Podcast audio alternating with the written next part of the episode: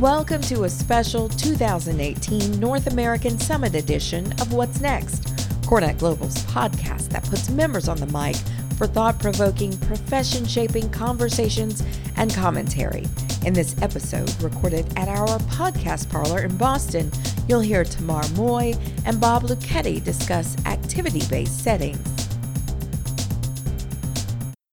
So, good afternoon. I'm Tamar Moy. I'm the Director of Workplace Strategy and Human Experience for Newmark Knight Frank's New York region. And I'm here today to talk with a, a mentor of mine, um, really a pioneer in the field of workplace strategy. I'm here today with Bob Luchetti.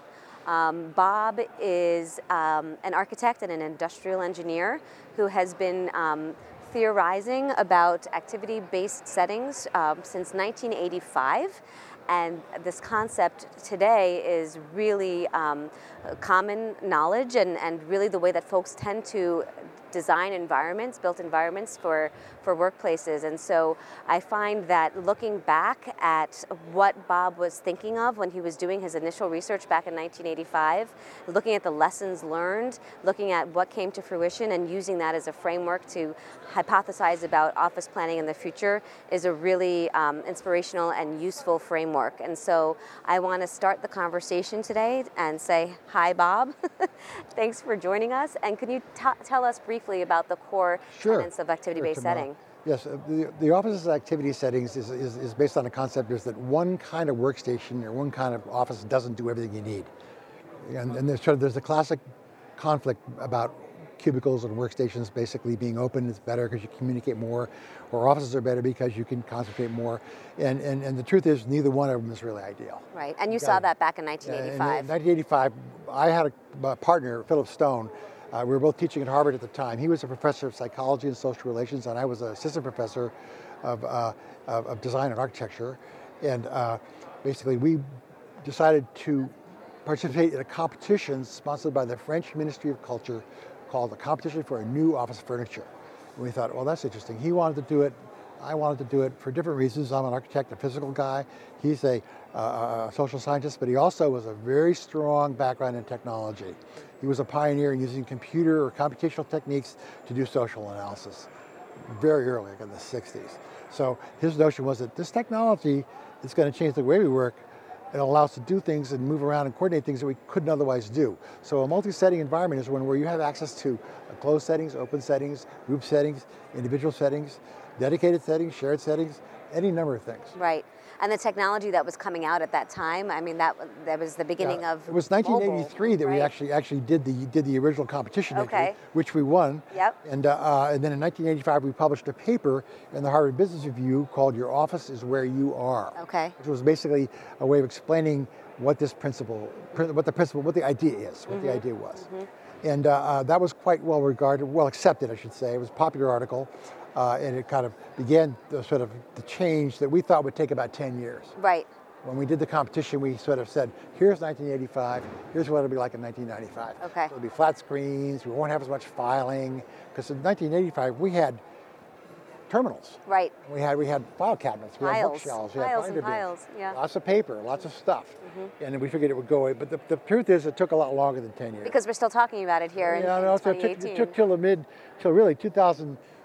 2015, 2010, we saw it sort of become ubiquitous, become universally accepted as, a, as one of the one of the more common ways we look at this. Right, right, and as and um, you know, as you look at how people are designing space today, this premise of getting up and away from your desk and, and moving around the office for different activities is certainly considered best practice because there's so many implications for wellness and you know sitting is the new smoking and getting people up and moving and this idea of wanting collaboration and networking to happen and that's not happening by folks just sitting at their space and, and yes. not moving anywhere. And I think a lot of the research today that people are talking about in our industry is about how open plan isn't really you know doing it for everybody. It's not helping collaboration the way that people were originally intended. So I think your research is now proving out to be, you know, even, even in the mid 80s, because work, workstation cubicle-based planning or, or workstation panel-based planning started in the mid 60s. It was Herman Miller, most people know.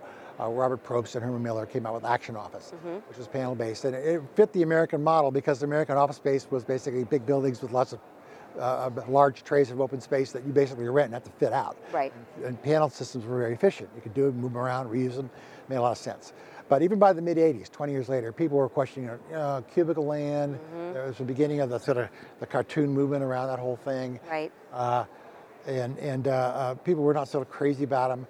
And also, the corner office was beginning to be questioned. Like, why are these people in corner offices? Is it really about hierarchy? Which was not really the case anymore. It wasn't so much about that. The sort of egalitarian, egalitarian nature of communal work was, was changing.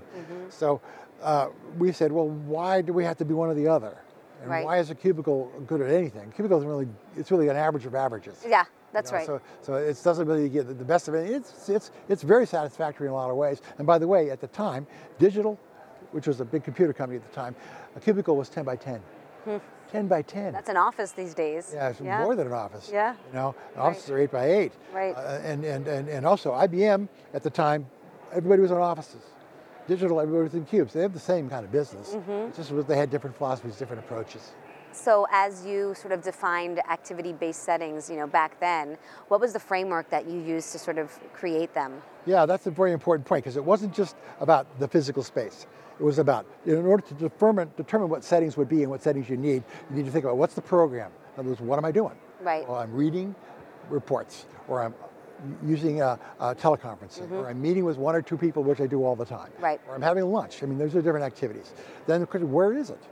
Is it in one proximic area to the to the people you most commonly work with, a your team, Mm-hmm. Or is it basically uh, uh, in, in, in uh, going to a different location to visit a client? Uh, like with salespeople, they've always been out with the clients. That's Mm-hmm. what it's about, basically. The next thing is, the next one was time. How long is it? When does it happen? Uh, uh, time is really important. How long is it? Is it scheduled or not? You know, a lot of things are ad hoc, and people say ad hoc meetings are the most important. Well, not Right. necessarily true, but they are important. Right. Uh, who's in it? Participants? How many people? Who are they? What's the hierarchy? Are they internal to my company? Are they external? Are they both? Is, mm-hmm. there, is, there, is there a security issue, a confidentiality issue? Is there some other reason why you know I, my behavior would be different? Right. Uh, there's the authority who controls it, who's in charge of it. Basically, you're on company time. You're on your own time. Mm, mm-hmm. Who gets to run it? You know, in the early days, these things were the more senior people could go to a go. This is a true story. Senior people could go to an office and ask someone to leave so they could have a meeting. No. This happened in, in become, because that's what it was. They had to have meetings. They needed space. Right. You know, and then last but not least is the one that, as an architect, I'm actually most interested in is the boundary. Hmm. How enclosed is it? And when we talk about enclosure, we talk about visual enclosure and acoustic enclosure. Right. Two quite different Privacy, things. essentially. Privacy, privacy, privacy. And visual privacy pretty easy. Acoustic privacy very difficult to do. Right. Expensive. and difficult, expensive, difficult, and not easy to move around. Mm-hmm. So that's why we don't see as much of it. And we thought there'd be more of it than there is. Right. Back then we thought it'd be 50-50. We still don't see as much of it as we thought we would. Okay. And we think we probably should do more of. So as people start to look at the future office um, and start to understand kind of what activities would be happening there, I think that what we're saying in our premise is that you can still take this same framework. It's essentially like a who, what, where, when, why, you know, how. Um, aspect and, and apply that to theorizing about the types of activities that will need to happen in the future office, um, which can be very similar to the types of activities that are happening now. But knowing what we know about technology and mega trends with regards to demographics and workforce, we're sort of thinking that the workforce of the future will be more um, remote, more distributed, right? Um, they're going to be, you know, um, in urban centers essentially, but also the technology will enable them to not have to come into the office to do that heads down work. And when they do come into the office, we're hypothesizing that they're coming in for that social interaction, um, that teamwork that really needs that sort of face to face human connection point, so that the offices themselves, when we think about the impact on the built environment, will likely be smaller because it's a distributed workforce, it's an, um, a consulting based workforce, a freelance based workforce. So there's literally fewer people that need to be accommodated in this kind of way. Um, and when they do come in, it's for that it's for social collaborative spaces that can kind of help with this ideation and, and teaming that that they need. Um, and that there will likely be some dedicated desks and shared touchdown desks, and maybe they're in activity based neighborhoods, kind of speaking to your activity based settings from before. And so maybe there's like a, a phone, a place where you go to to make phone calls, a place that you go to to eat lunch, right? As you were saying, a place you might go to for uh, focused work and, and things of that nature. And I think that knowing what we know about the technology that we're looking at today, right? You were looking at technology in 85 and that and that was speaking to digitization and the ability to move around. That hasn't changed. It's just gotten so much more developed. Well, you know, at the time, so you know, there was the first cell in 84, 85, the first cell phone, CD players were replacing, replacing tapes and records. Right. You know, the first Mac and the first PC, which means individual computer. I could have my own computer. Who ever thought of this? Why would I want one? Right. What would I do with it? uh, well, that was actually happening really, really quickly. And then uh, uh, the uh, we managed to find at the time a small handheld little device that was made for salespeople to download sales data that we sort of imagined if everybody had one of these, they could talk to each other, coordinate each other, they could basically use it as a way of managing space. Right. Managing their interaction. There you go. So- and now we have phones. That's right. So, so it's way beyond what we thought. That's right. Happen.